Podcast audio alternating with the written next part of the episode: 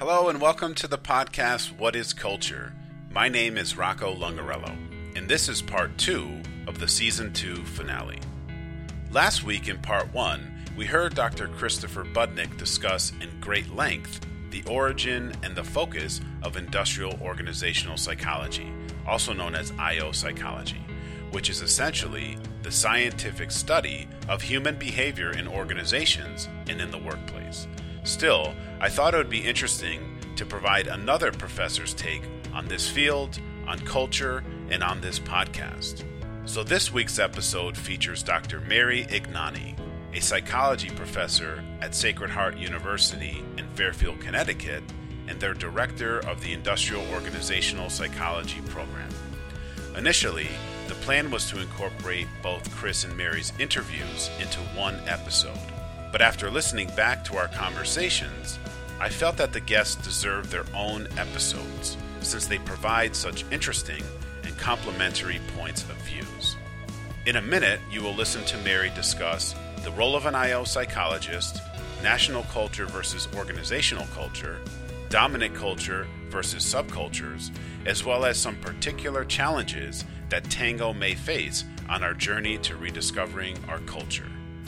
You know, it's hard to believe that since the launch of this podcast, we've published 33 episodes and have completed interviews with nearly 50 individuals.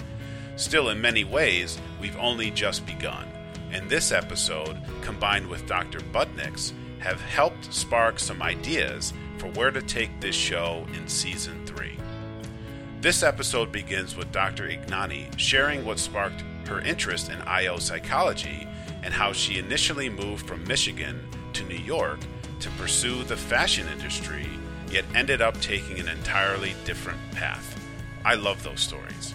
Okay, let's get to it. It's a funny story. It's it's a ridiculous story, maybe. Um, so what led me? So I went to a state school in Michigan.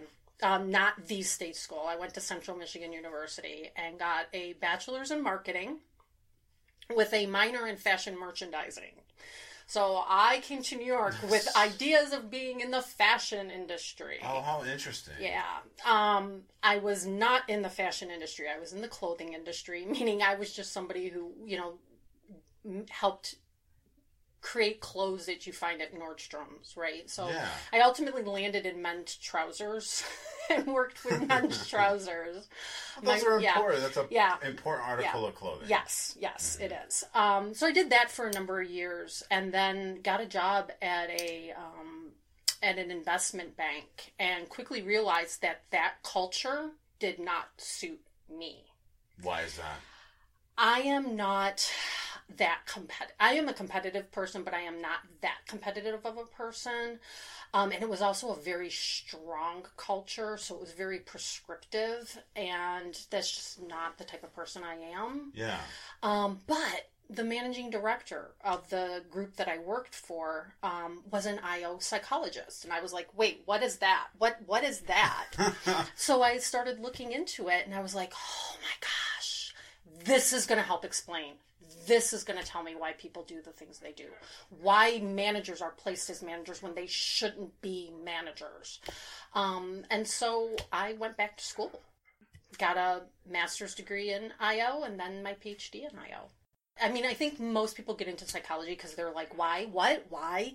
Um, and that's definitely was, you know, because I was sitting in the department that I was sitting in going, mm. what, why are they allowing these people to do this? Why is this person put into a managerial position when they should not be managing people?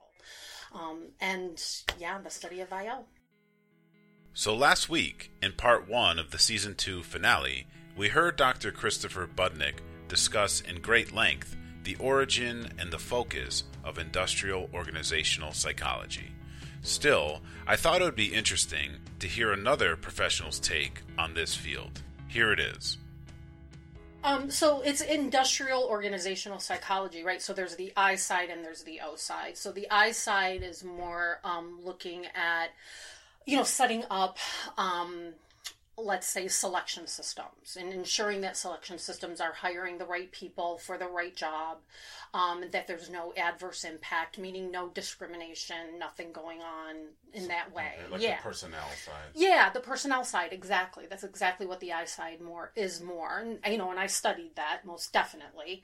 Um, and then there's the o side which is more my side. Um, so it's more the peoply side. Yeah, like yeah, that's what i like to call it it's the more peoply side. Um, you know like um, training and development is a bit development coaching is more on the o side of the organizational side of it.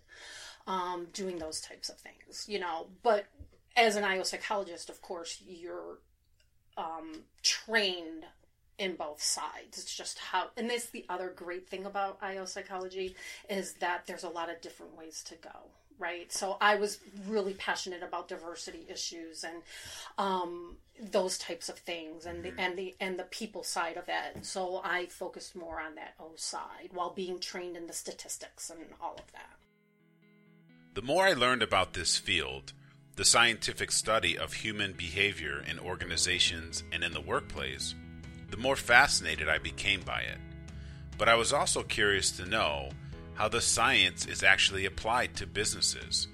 So here is Dr. Ignagni answering the question what are some of the reasons why businesses even partner with IO psychologists? one of the main things that an IO psychologist can do um, is we bring um, the science, right? So we're studying the psychological principles and then applying them to business. Um, but we're also trained in statistics. We're trained in research methods, um, and as a PhD, you're really, um, you know, entrenched in that and taught that. So we can bring the ability to create a survey or use a survey that's you know valid and reliable and then crunch the data and then report it back out to you guys in a very understandable non-sciency way right um, so one of our strengths is that ability um, to correctly use surveys to help diagnose what's going on in the organization, whether it be an organiza- a culture survey, a job satisfaction survey, things Really? like that. Yeah. And this is typically over a span of, However, yeah. whatever. Like it depends. Like Months, what are weeks, you? depending. Could be depends exactly. Yeah. I'm fascinated by it. Seriously. So am I. That's why I do it. And it's funny. Every time I tell people what I do, um, like probably hundred percent of the time, especially if it's a person that I'm meeting for the first time, they're like, "Oh, we need that at my company." Like, and I'm talking like people that work at multinationals to you know mom and pop stores. Right. Well, I like that you say you bring the science Yeah. of it to it. So, because it's not just theoretical. No, no. We t- you know we go in, we we get the theory, but then we're applying. We're in applied psychology, so we're we're applying those theories to organizations. That's what's so fascinating. That's what I love is watching, like being in an organization and seeing the theories actually working out Yeah. in real life. Wow. Next, I asked Dr. Ignagni what she believes most employees ultimately hope to gain from their occupations. And if you remember in last week's episode, I asked Dr. Budnick the same question, and he discussed how it varied by the individual, and he provided three broad categories or buckets that most would fall into. And they were job, career, or calling. So some people have jobs, which means they view their occupations simply as a means of income so that they can enjoy life outside of work. And then some are career focused, and their goal is to climb the ladder and see how far they can move up in the organization. And then there are those who see their jobs as a calling and could not imagine ever doing anything else professionally. So here, Mary discusses how every generation approaches their work a bit differently. Very interesting. Let's listen. you know that's the that's the million dollar question Right. um and it's partly the million dollar question because of the three generations that are at work right now right the baby boomers who i'm a gen xer i was told that the baby boomers were going to retire and all these jobs were going to be opened up and the baby boomers are not retiring god love them They don't want to go. they don't want to go and good on them because they're showing us that we can continue to work on, right? I guess that's good. Um, then you have the Gen Xers, and then you have the millennials. And the millennials actually have kind of it's they're also a little bit So different. that's Whether they're post 1980. Um yeah, yeah, millennials are like the 90s. Okay. Yeah. Um and then in a few years we're going to have the next generation which I can never remember what they're called, but the ones under the millennial. So we'll have four generations in the work in the workforce. The what the baby boomers and the Gen Xers tend to want is different than what the millennials want, right? Um, the older the older generations tend to, you know, go to work. They're they you know they're they work. They um, they'll stay later. They'll get their job done. Um, and um, you know, it's like work is work. Yeah, yeah. Millennials are kind of the first generation who are demanding work life balance. Absolutely. You know, the Gen Xers and the bottom part of the baby boomers were the were the generations who were like, you know, we need more work life balance, and we kind of talked about it.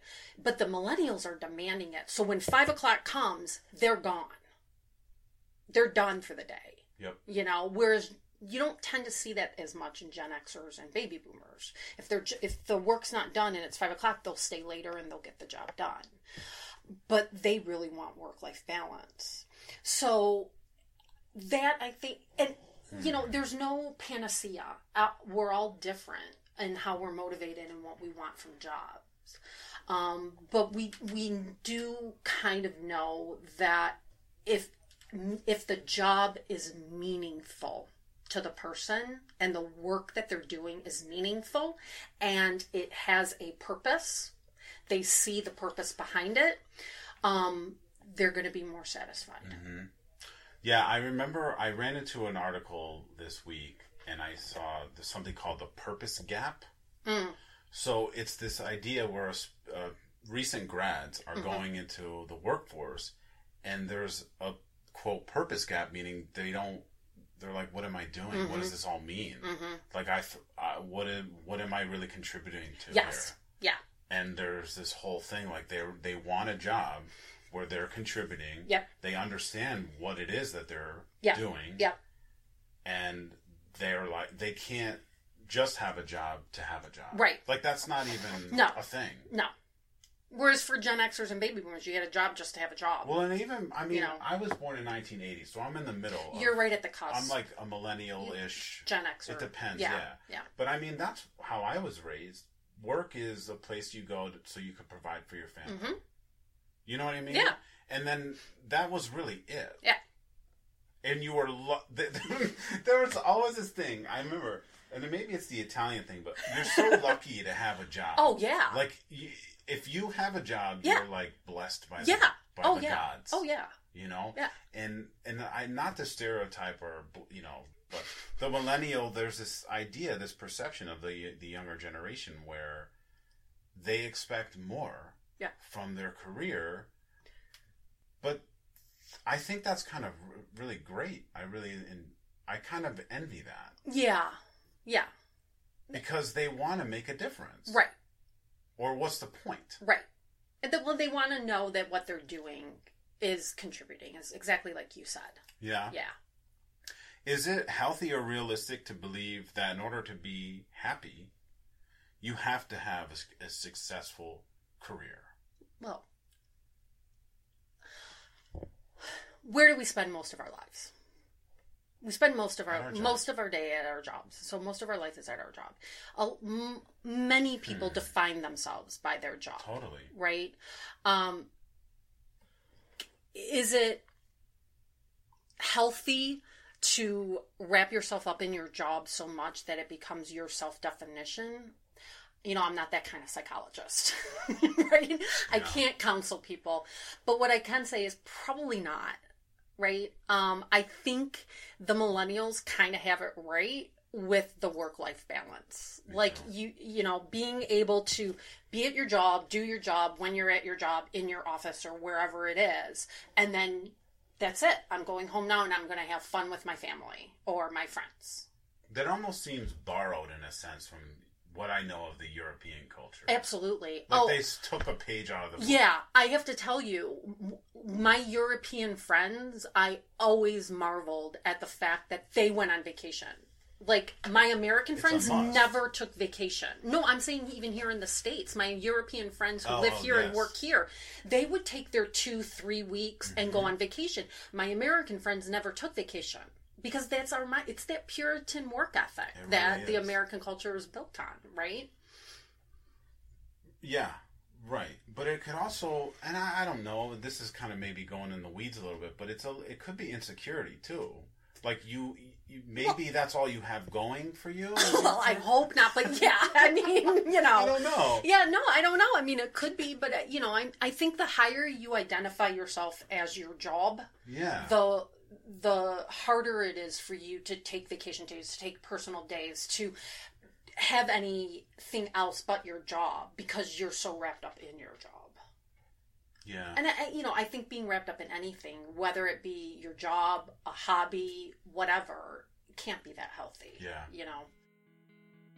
so, so there was an SAT word that Mary used in that last piece that I honestly had to look up myself. Panacea, which means a solution or a remedy. If you knew that word, I'm impressed, even though I, I really don't believe you. So the second part of our interview moves towards a discussion of culture, including Tangoe's journey and the goals of this podcast. And so here, to set the table a bit, Mary quickly discusses the difference between national culture and organizational culture. Here we go. There's national culture and then there's organizational culture, right? And national culture impacts organizational culture. Okay. Okay. Um, so culture is the traditions, the beliefs, the behaviors that as a society, as a group of people, we all agree to. And then it's passed on from generation to generation, right? Sure. So that's how a national culture goes along. An organizational culture is a system of shared meanings within that organization. It's what distinguishes one organization from another. It's not, it's descriptive, right? It's not whether you like or dislike your culture um, or your organization, it's how you describe, it's the personality of your organization Sure.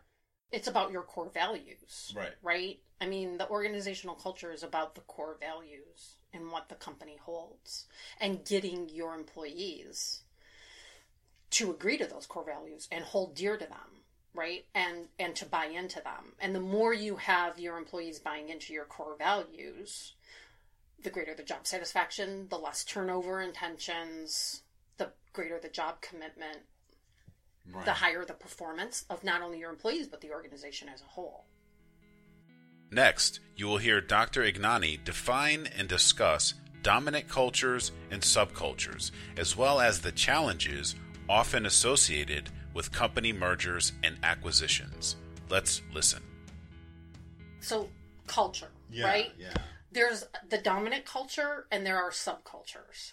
The dominant culture is um, the overall culture. If I were to ask you, what is the culture of your organization? That would be what you were describing. Yep. Okay.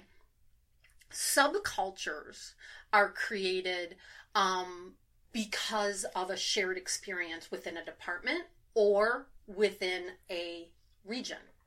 So, um, and it, it's based on shared experiences, shared problems, that type of thing. Okay. Um, so these subcultures um, can definitely have an impact. And I thought this was really interesting, especially for Tangoe, with the in the respect that you are multinational, right? So you're all over the world. So you probably have a bunch of subcultures. Absolutely. And sometimes, depending on how dysfunctional things are, the subculture within that department or within that region can override. And not override the dominant culture so much as more impact the individuals. Gotcha. You know what I mean? Yeah, I do. Well, and the other thing too is that we've there's been many acquisitions. Well, that's the other thing. Mergers and acquisitions can be a barrier to culture, actually. How's that? Yeah. um, in that if the, the number one reason, well, I shouldn't say the number, well, one of the main reasons that acquisitions, mergers and acquisitions don't work is because of a lack of fit with the cultures. Mm-hmm. So if the cultures are clashing, Sure. there's going to be problems and becomes a barrier to that change and to that merger and acquisition being truly successful. Right. Well, because it starts with that. So if the cultures don't mesh, Right. then And the other thing though is Hmm. is that you're not just meshing cultures. You're also meshing people, right? And peop- and individuals when they're going through a merger, they don't see it as a merger, right? One company is taking over the other company, even if it's being called a merger. And yeah, so it's like a hostile takeover. Yeah, exactly. You know, and so if you don't have the buy-in from the employees, then there's going to be all kinds of problems hmm because they're going to want to stick to the culture that they know. Right. And there was. We experienced that. Yeah. Specifically uh, a couple years ago when we acquired other organizations.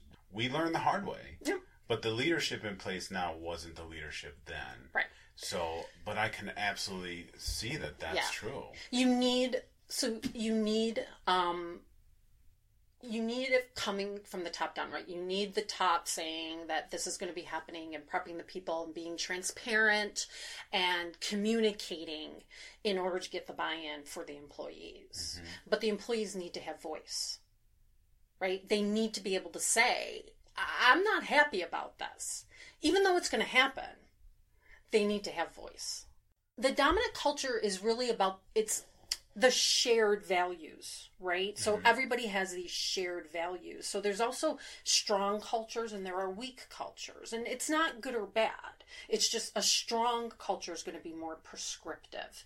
Um, it's going to have most of the people um, agreeing to the core values of the company um, and committing to those values. Um, so a strong culture tells people what they should be doing and how they should be behaving.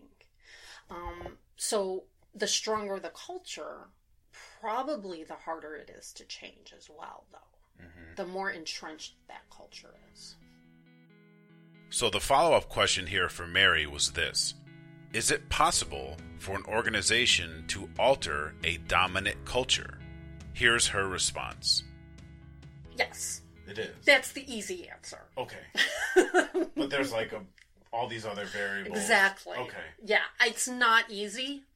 It doesn't. It takes time, um, and it it takes a lot of effort. And you need change agents. You need people who are championing the change of the culture. Um, but it's not something that's going to happen overnight. It takes time. What are some of the biggest challenges? I resistance to change. Resisting, you know, nobody likes change, no matter how minor. You know, um, nobody likes it, and so you you get resistance of change, and the more um, the more the culture change is pushed on the employees rather than kind of easing the employees in, allowing them to get that buy in, allowing them to have the voice, allowing them to see why this needs to be done, it then, you know, you're going to have constant pushback, right? So that's where open communication and transparency is really important. In the last year, Tangoe initiated culture committees across all of our locations, an idea which was taken from the folks in our Indianapolis office. Culture committees are comprised of dedicated Tangoe employees who all work very hard to ensure that the culture of their respective locations are nurtured, cared for, and maintained. And so, I told Mary about this company wide initiative, and she had a rather interesting response. Let's listen. But do you have anybody who doesn't, who's against this on those committees? In the committee? No, I wouldn't think so. Like a naysayer, you mean, in it? I would. I'm Are they no. getting voice? No. Maybe. Well, they're just probably talking behind our backs. Exactly. somewhere in a Which is corner of the not- office. Right, but that's also then undermining mm-hmm. what you guys are trying to do, right? Yeah. Everybody needs a voice, even the naysayers. Yeah. Because if you can actually flip the hmm. naysayer, they become the strongest advocate. Yeah, you know, what? yeah, I hear that all the time. I hear that all the time. So, next, I ask Mary if she has any advice for Tangoe as we work to improve the culture across all of our locations. And she offers a very scientific response, which, of course, I appreciate. Here it is.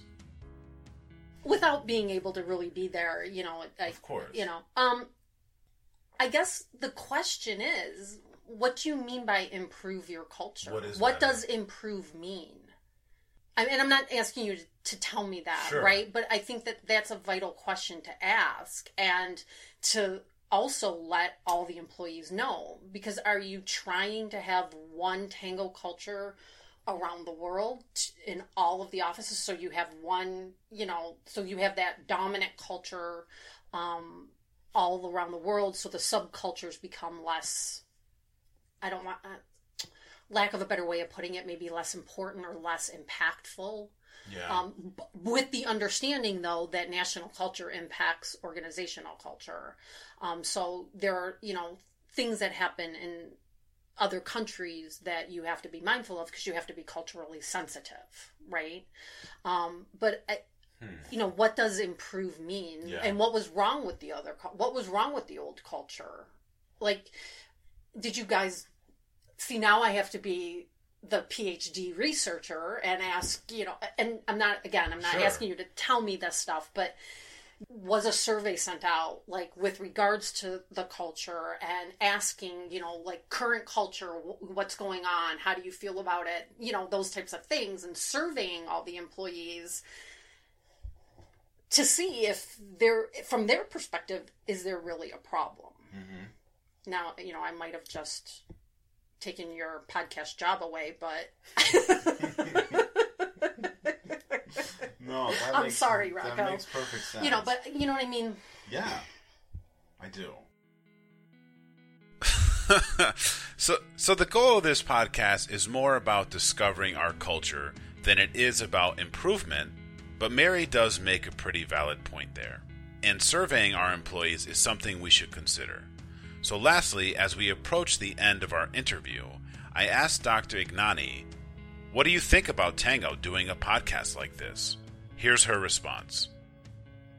it's refreshing that you're able to do a podcast that's kind of stripped down and just gets at the heart of it and um, you know saying it like it is that's um, it's pretty remarkable i think um, not a lot of organizations are willing to to put it on the line like Sure. that um, because if it is truly unvarnished then it's the good the bad and the ugly and Yeah. you know that's pretty brave for an organization to to do that So that's our show and the end of season two.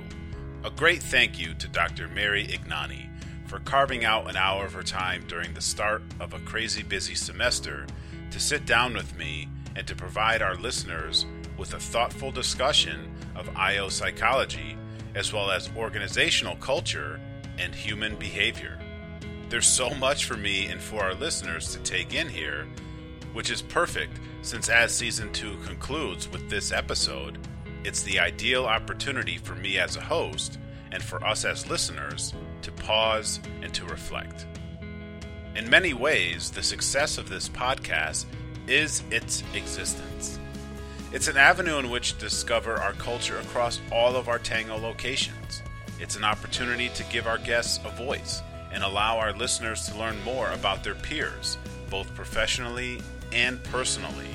It is a channel of open communications that allows our clients and even our prospective employees to learn more about the people of Tangoe. It truly is a window into who we are.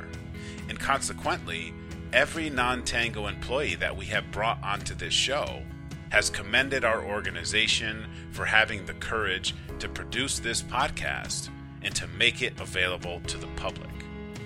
We've spoken to Tangaroos from Romania, China, England, France, and the United States, all with various roles across various departments, including sales, operations, marketing, human resources, and product, and more. We've interviewed guests during Tangoe Live 2019 in Nashville, Tennessee. We strung together an interview with 14 members of the Culture Committee during Power Week in Indianapolis. We've spoken to clients. We've spoken to vendors. We've even spoken to Dave Hanson, the operating executive at Marlin Equity Partners. We've covered a lot of ground, but in many ways, the conversations and the work surrounding culture is just getting started. In the coming weeks and months, keep an eye out for communications from me asking Tangoe employees for input, criticism, advice, and general feedback around culture, and more specifically, around how, moving forward, we at Tangoe can begin to better utilize this podcast as a channel to not only discover our culture, but also to help steer it in the direction that is most beneficial to everyone within our organization. Meet me back here in a couple weeks for the premiere of season 3. And of course, thank you all for listening.